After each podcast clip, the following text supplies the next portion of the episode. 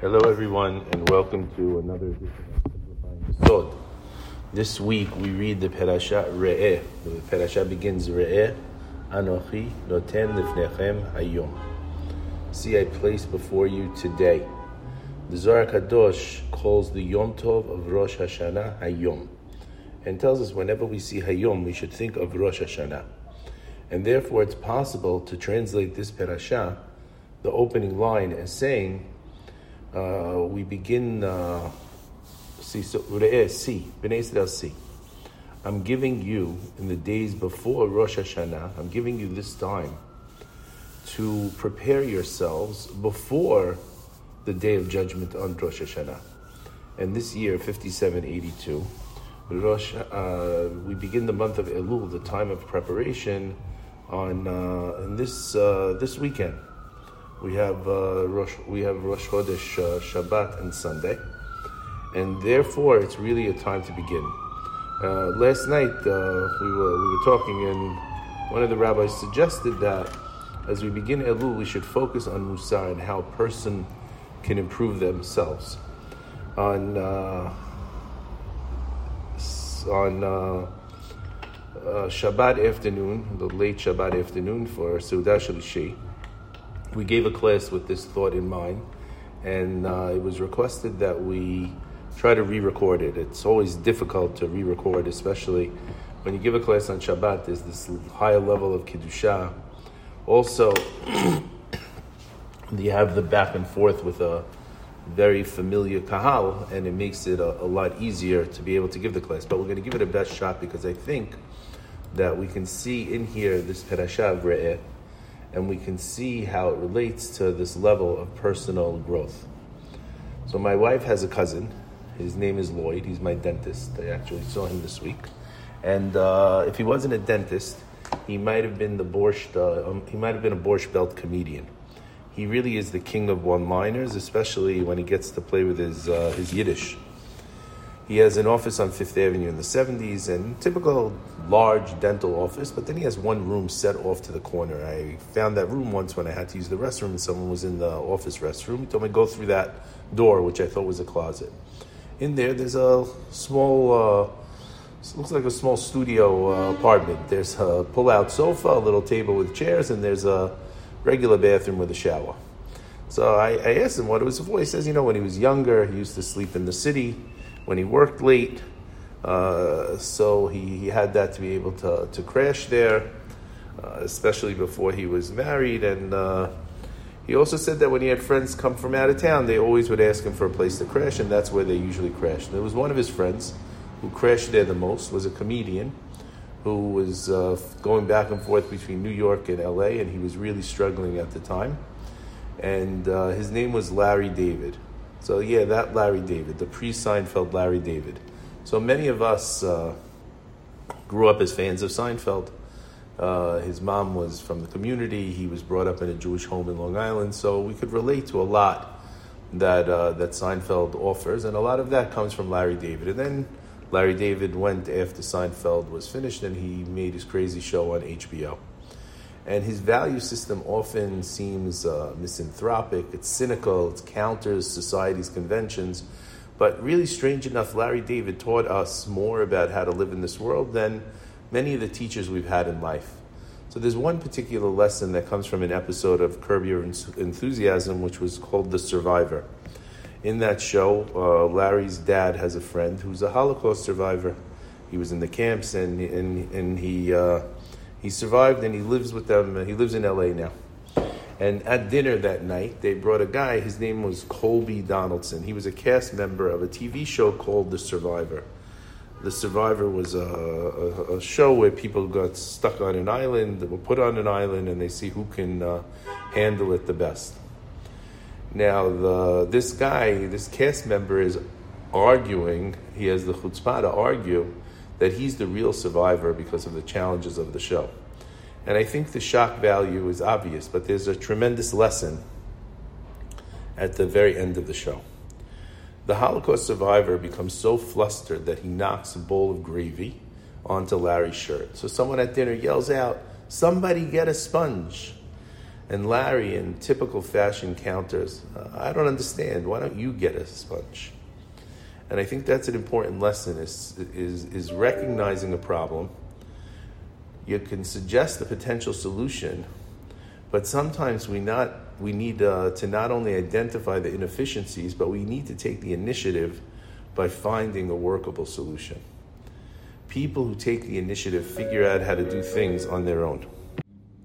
We read every day in the Shema, we say, uh, These are the words, Asher Anochi Mitzavecha Hayom, which I am commanding you today. And we are commanding you on an individual basis, you, Mitzavecha Hayom, today. And like we say, today is every day, but also we saw the, the idea that today could be Yom Kippur. We also saw in last week's Perashah that the beginning of the Perashah talks to us about uh, we, we see kol mitzvah asher anochi mitzavecha hayom tishmerun la'asot. All the mitzvah, which we're talking about the whole Torah, that I'm commanding you individually, then tishmerun in plural. So the rabbis explain that what's going on here, that a person has to realize, and he has to sometimes think, I have to imagine that I am the only guy in the entire world who can do this today. And it's on me. Because sometimes people will think, you know, there's other mitzvot, I'll do one of the other ones. Or there's other people, they'll take care of this mitzvah. So what we have to think, I'm commanding you. All of this I'm commanding you. All 613. You have to take the responsibility. You have to do it. You can't try to pass it along to someone else. You know, someone get a sponge? No. Why don't you get up and get the sponge? A person has to be able to get the sponge. But I want to take this idea to a higher level and see how sometimes when we, we do things, we do things in order to set an example for other people to do it. So we see, See, I'm placing before you a bracha and a klala. Et ha asher tishme'u. The bracha when you will listen el mitzvot Hashem elokechem. When you're going to listen to the mitzvot of Hashem, your God. Asher Anochi Mitzaveh Etchem Hayom, which I'm commanding you today. The rabbis ask a question on this strange uh, verb. It's saying that you will hear. You would imagine that you know the blessing is going to come to someone who does. The curse is going to come to someone who doesn't. Why is it related to this word here? Here. Dora Or HaChaim Hakadosh tells us something very interesting. He says, listening to Hashem's commandments is perceived as a pleasurable experience by, it, by itself. Just the hearing, it helps the neshama, the soul, to feel alive. Uh, Yeshayahu writes, Shim'u vatehi nafshechem. He says, listen and your souls are going to come alive. He says, whenever someone who studies Torah gains an understanding of what the Torah has in mind, he experiences a physical and spiritual sense of well being. He owes Hashem a debt of gratitude for affording him such pleasure. Moshe Rabbeinu means that anyone who prevents himself from listening to the voice of Hashem, already he's cursed. Because there's a tremendous idea just in this point of listening. There's a concept that we have called selective hearing. What is that? It's the ability to listen to a single speaker while in a crowded or loud environment. Some people call it selective auditory attention. Other people call it the cocktail party effect. So I remember there's a scene from Superman when he realizes he had this super hearing. He hears all these voices, these noises from all over the world, and it's deafening. What does he do? Superman has to learn to filter what he hears. His brain ignores automatically useless or reluctant information and only relax, reacts to the things that he has to react to. Here's a gunshot, a car sliding, someone screaming for help. And then when he wants to, he can focus on the smallest sound, even a heartbeat in a person. In real life, all of us, our brains filter as well. You know, even think of it our, our eyes filter, our ears filter. You know, if, if our eyes didn't filter, we would be staring at our nose all day. And all of us have been in a situation. You're on a crowded bus, you're in a train, you're in a place, uh, a party or something, and there's a lot of noise, and you're trying to talk to someone so in a way, you're able to filter out the sounds while play, while you pay close attention to the person trying to speak with. And you really don't even realize what you're doing. It, it comes so to say, naturally. And we could say that this is definitely a gift from Hashem. This is this natural ability programmed into us that we take for granted. Now, on any given day, you could imagine you have lots of conversations with people. At the end of the day, do you remember those conversations? Do you remember them verbatim? How much do you remember the conversations? How closely are you listening?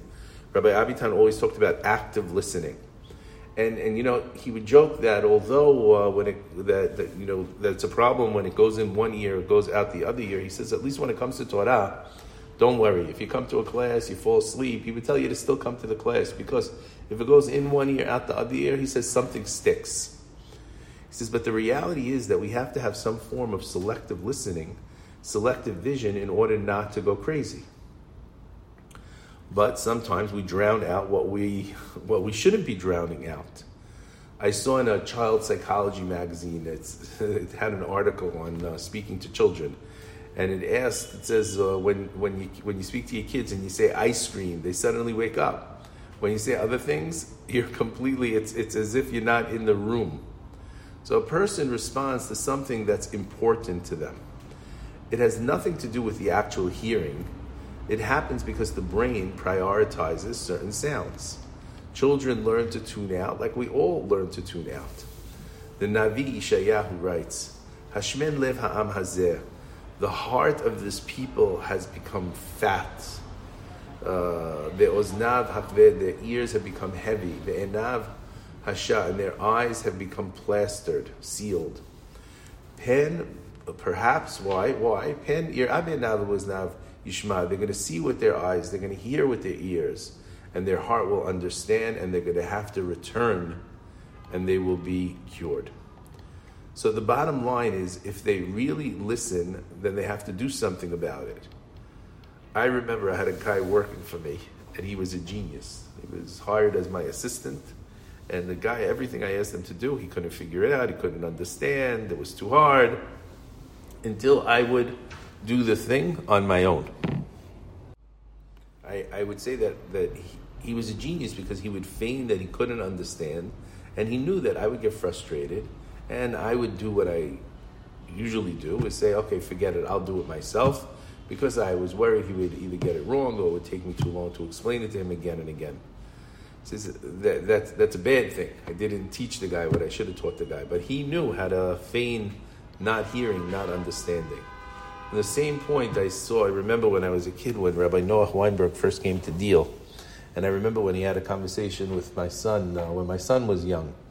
And uh, he said to us, he said that one of the reasons that people turn off and don't listen is because if they did, if they really heard it, they might like it.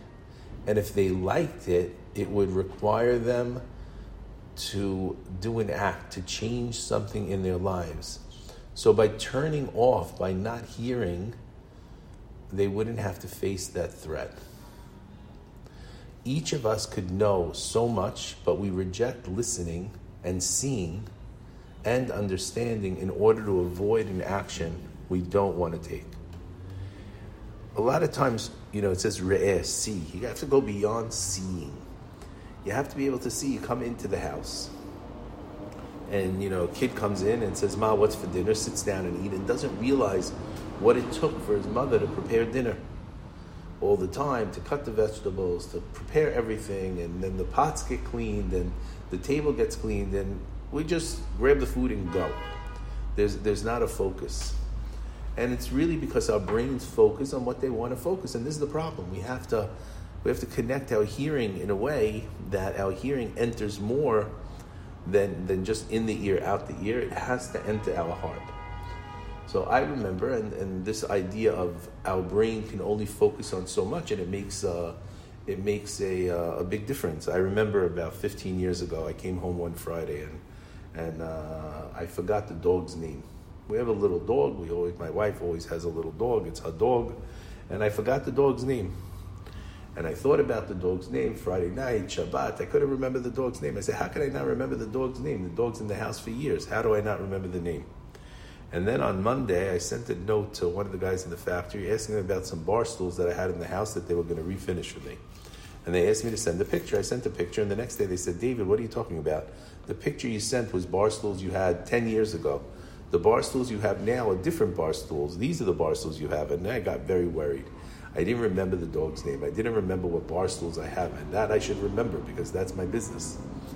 And I, and I said, oh boy, you know, I, start, I started realizing, you know, I keep forgetting people's names. I keep forgetting things that I always could remember. Someone would tell me a telephone number when I was a kid. I could remember the telephone number. I could remember 20 telephone numbers without a problem. I can quote you back a page in a book, word for word, without a problem.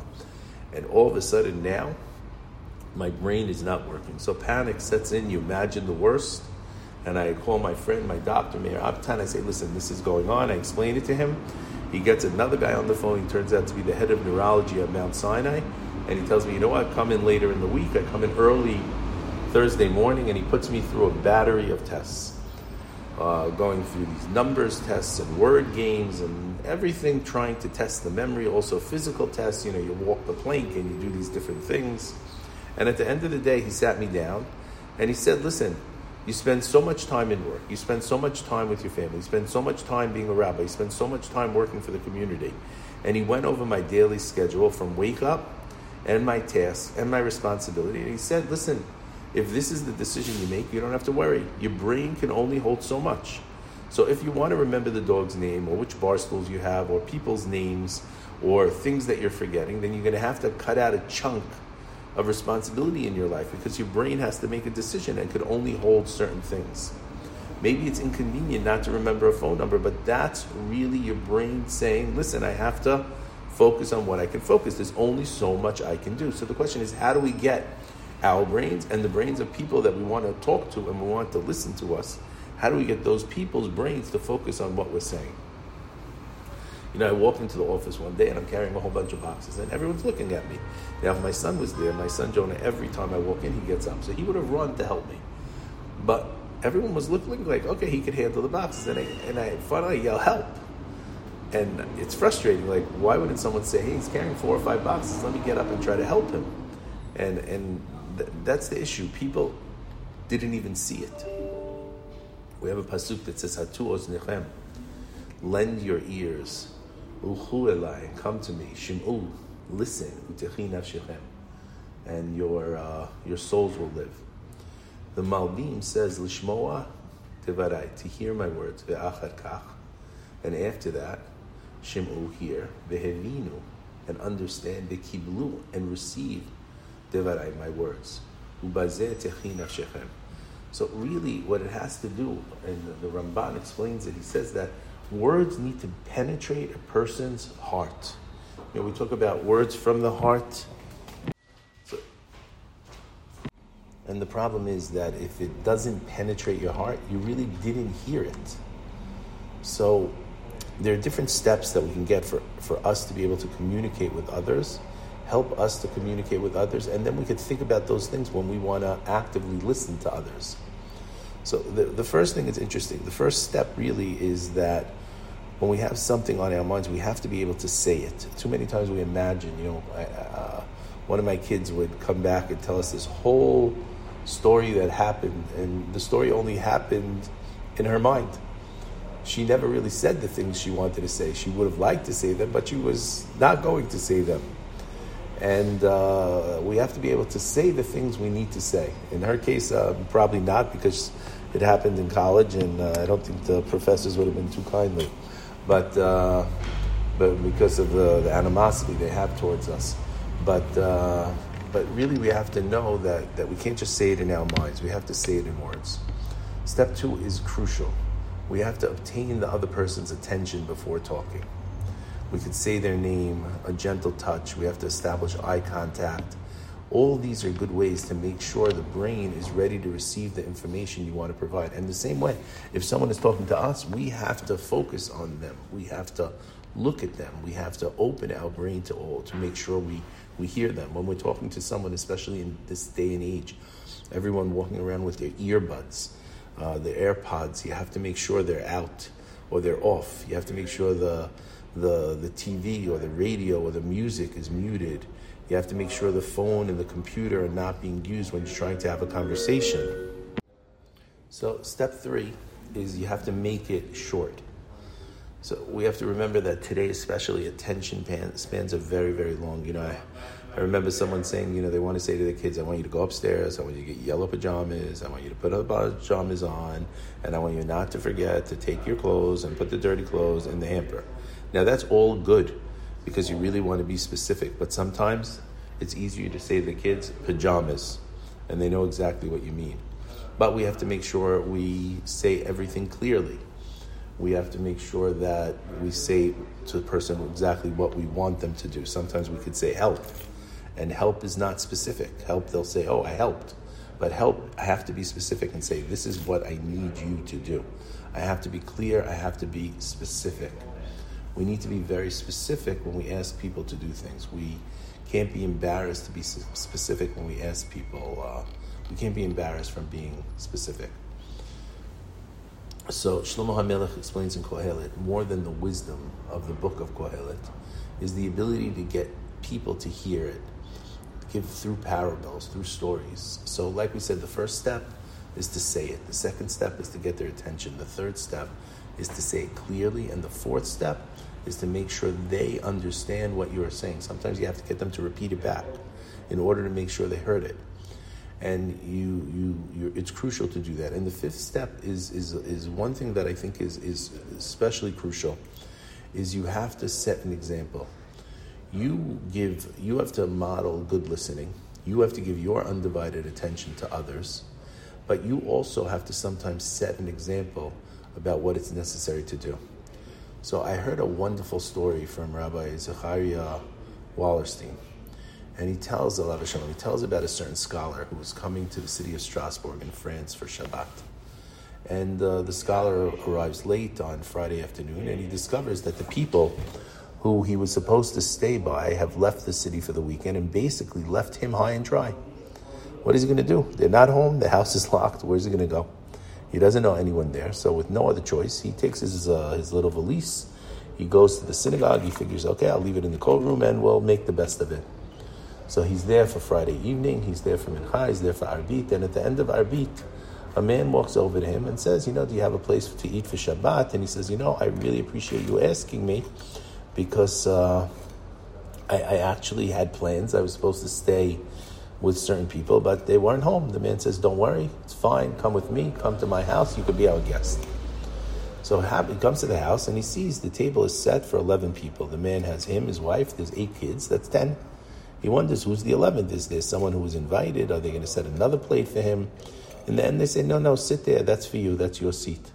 So he joins them for dinner. A few months later, he has to come back to Strasbourg, and he he calls them in advance. He says, "Would it be okay if I stay by you?" They say, "Yeah, no problem. We enjoyed having you the last time. Please come and stay." So he again comes. He comes back from Friday night dinner, and he sees on the table there's twelve seats. That's the the ten for the family, one for him, and he guess one more. There must be a guest coming, but no guest comes. So he turns to the one of the sons who's sitting next to him. He says, "I don't understand." You always set an extra seat for a guest just in case? And the boy said, Yes, every Friday night.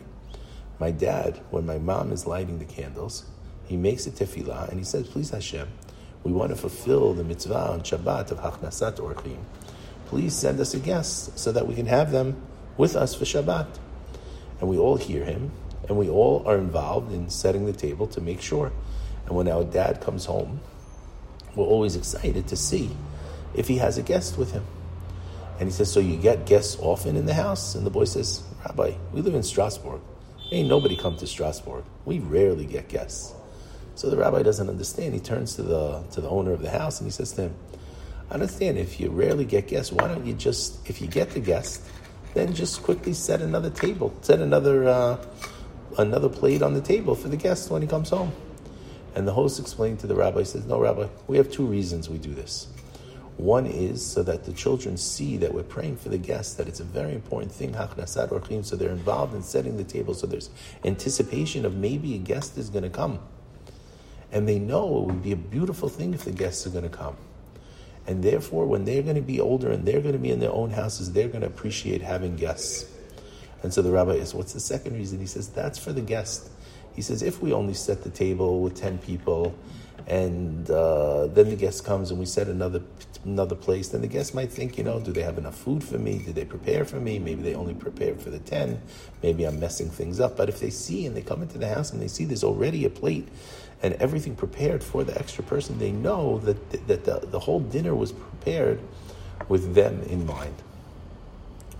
So we, we, we, we see that, that how crucial it is to set an example of what's important because you know Rabbi Abitan always told us kids don't do what you hear what they hear. They do what they see you do and it's crucial that they that they see you do it. You know we often hear the guy who's uh, the you know the father of the house right? The master of the house right? He comes home and he says you know listen I'm, I'm paying for everything. I'm doing everything. Everyone else should take care of everything else says, but the rabbi really would say, no, you can't do that. You have to get up. You have to show that you're participating. That motivates them to do the same. And this is the same whether it's at home, whether it's at work with an employee, or whether it's in the synagogue. How many times, you know, we, we all would see our rabbi, our rabbi, how many times could I tell you that he, he stopped to pick up a piece of paper or something on the floor, you know, and, and he, there, was, there was never ego. He would always say that sacrifice the ego, life's going to be better. There's a leadership paper called The Decisiveness of Small Unit Leadership on the Golan Heights in the 1973 Yom Kippur War. It was written by Major Oakland McCulloch. And he talks about the first 48 to 72 hours of the war. And Israel is attacked. And it was going to take time for the reservists to come up and to, uh, to, to join. So now you have a small band of the guys who were there on Yom Kippur and these guys are going to have to hold off armies that are attacking them. And what it says, it says that this is one of the most remarkable feats in modern military history. And then it wraps it up and it looks at the leadership traits and characteristics of the uh, IDF officers. So he wraps up this, uh, this paper with what he calls the seven principles of leadership of the Israeli army. And these seven principles that the Israeli army practices are definitely things that we have to learn. It's lead from the front. Lead from the front. In most armies, the, the leader stays behind and sends everyone in front while he watches. In the Israeli army, leadership is based on a personal example. And I think this is the most important, the single most important thing that we can know as, uh, as parents, as leaders, as rabbis, as anyone you have to be able to lead from the front. You have to be willing to show that you're not afraid to do what needs to be done. The rest of the the points, uh, I'll, I'll list them because they could definitely be helpful. Careful planning and the dissemination of the purpose of the plan to all levels. So even when we're going into into uh, say Shabbat, we have Shabbat is coming, so we can say, okay, everybody, let's get together. Shabbat is coming. Here's the plan you're going to do this, you're going to do that, you're going to do this. Full delegation to all subordinates. You're going to delegate to everyone this is your job, this is your job, this is your job. And if you have to improvise, you improvise. We, we uh, concentrate forces on the objective. All of us are here together. This is a shared, a shared, uh, shared goal. Uh, there's surprise and mobility, which doesn't really play a role, I don't think and there's an ideological motivation of the troops. You know, there, this is for our country, this is our lives. You know, if they win, we pushed into the sea. There is no losing. The same way we're, we're there for Hashem. We're there, we have a higher motivation in everything that we do. There's the mitzvah involved, there's the whole sake of the world. There's, this is what Hashem wants from us. He wants us to emulate Him in His chesed. So the people are going to listen because we, we're, we're there and we have this higher higher calling, and we have a reason to do it. We have to remember that leadership transcends its environment. Good leaders are good leaders whether they're on the battlefield, when they're in a boardroom, whether they have a small company, whether they're in a committee meeting with other people trying to do a chesed, whether they're home with their kids. Born leaders, uh, we're not really born as leaders, but we have to apply the principles and we have to we have to we have to make ourselves better.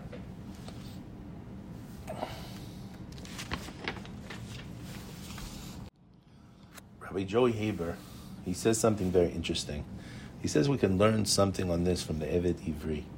We have an Eved Ivri, a servant who has to be sold to pay his debts. And then what happens after six years? He's supposed to be freed. But then he comes, he says, No, I love my master, I love my life here. And you take that guy and you pierce his ear. You pierce his ear. What does Rashi say? The ear who heard, but did he, he heard what? That you're a servant of Hashem. But where does it say that you shouldn't be a servant to someone else? In fact, we have the laws of Eved Ivri. But the reality is, if we're going to serve Hashem, our obligation is to listen, to focus, to hear what Hashem wants us to do. We have to train those around us, train ourselves and those around us, how to notice, how to participate.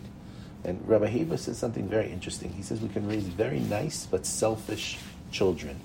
And I think as a grandparent, it's you're the most uh, liable because we tend to be afraid of disciplining. We, we tend to be afraid of that.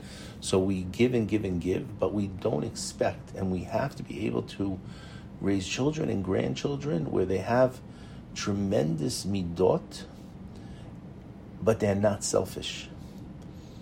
We are raising, Rabbi Haber says, nice, selfish people. They say please, they say thank you, they smile, but no one took the time to train them to really hear make them realize they're a part. And if we don't do it with the kids, they're going to become nice, selfish adults. Shlomo HaMelech, he asks Hashem to please give him a heart that hears. And the rabbis say, What do you mean a heart that hears? You would think an ear that hears. But Shlomo HaMelech is again repeating what we've been saying that the words have to enter the heart. Like the rabbi said, words that come from the heart enter the heart. And this is relevant to everybody. So I want to close with a story that uh, Rabbi Haber told. And he tells it, and it's, it's really shows you how a person can, can hear, can hear more than words. He says there was a young man in the community. He was 18, 19 years old. He became sick. Rahman al and he had chemo. The chemo was, was very hard and it affects your immune system he was scheduled to have major surgery. And the rabbi actually told the story the day before the surgery. And he said how beautiful Am Yisrael are. He said this family from Brooklyn would go every year for the summer. They would take a summer, rent a house in Lakewood, and they would have the summer in in the you know in the country, so to say. He says, but this year the doctor said, listen, it's better for you not to go, not to be with other people. You have to really isolate. You have to stay home. You can't go. And one day the boy went to be with his friends, and the doctor got very angry and said, "You put yourself in a very dangerous position because your your your immune system, you can catch something, and and something terrible could happen." But what did the doctor do? Unbelievable. Who does this as a doctor? The doctor got in contact with Chai Lifeline, and Chai Lifeline was able to arrange with someone who had a house in Jackson. Jackson is right near uh, Lakewood and he had a giant house with a giant swimming pool and a tennis court, and everything was there in this house. And the man was going to be away with his family for the summer. So he was willing to, they got him to lend the house to this family for a week so that this boy could come and be with his family, but they were somewhat isolated, but they could still have a beautiful time in the summer. A few nights into the, the week, the homeowner calls the people and he says, Listen, can you do me a favor? I need to come by the house with my kids uh, to do something. So he said, Yeah, of course, it's your house. Please come. Don't worry. All of a sudden, the man comes and he has behind him a van. And in the van, there's a caterer and there's barbecue with a giant barbecue and there's meat and there's everything. And they start setting up everything in the backyard. And they're going to make a party with a barbecue for this family to bring them some simcha going through this difficult time. A half hour later, another van shows up and there's a band. And the band starts to play music. And the music is there so that they all should have a good time, a private concert just for this boy and his family. And then at midnight, Yaakov Shwekey shows up. And Yaakov Shwekey sings and does his private concert from 12 to 1.30. And if you think, do you know what Yaakov Shwekey would cost? I don't know if he charged, but do you know what he would cost? And then the family returned to Brooklyn. Then earlier in the week, So remember, he's telling the story the day before the surgery. So a couple of days before, this man from Lakewood, from Jackson, comes to this family's house in Brooklyn, and he has with him 15 men. And they come and they sing and dance to try to give the boy chizuk that he's going to be able to go through this, this surgery. And one of the men says to the boy, he said, You know, my son was diagnosed and uh, and uh, and and he was able to to come through this, and therefore I'm here to be with you and to tell you that you can come through this. Another one said, my son was also diagnosed to the point where the doctors told us that he only had a few days to live. And he said, and I went into a corner and I turned to Hashem and I said, Hashem, I want to thank you so much for each and every day you gave me with my child. It was precious. It was precious like a jewel. And I appreciate everything. And if you can give him more, I appreciate it. But I'm not going to blame you. And I'm going to thank you for everything you gave us. He said the doctor was listening, and the doctor said he, he couldn't believe what he heard. And he said there was an experimental surgery that he was reluctant to try, but he said, you know what? Let's do it. And the man said that his son was still alive and well. He says, These people have a lev shomea, a heart that hears. Too many of us don't have a heart that hears. Some do. We make a barbecue, bring a brand, Yaakov Shwekey. Look at that. To give the guy chizuk. What is that? The guy heard there was someone sick. Okay, he should feel better. Zrat Hashem, he'll feel better. No, he didn't want to do that. He says, I could be that guy who says, let me just do it myself. Or I could be the guy, the teacher who sets an example, who speaks up, who clearly explains, who makes sure that those words enter the heart. And that will assure me that all those are around me, my children, my grandchildren, my employees, my colleagues, they're not only polite, but they're not selfish and they're not self consumed. And this will help us. We really have to learn how to deal with this idea of selective hearing. Re'eh Anochi Noten Hayom. See. See with more than your eyes et the blessing, when you will listen. Make sure you listen and it enters your heart. We're coming to the period of Elul. We have 30 days. Ani le dodi vedodi li. Hashem is for me. I, I am I, I, am for my beloved. My beloved is for me.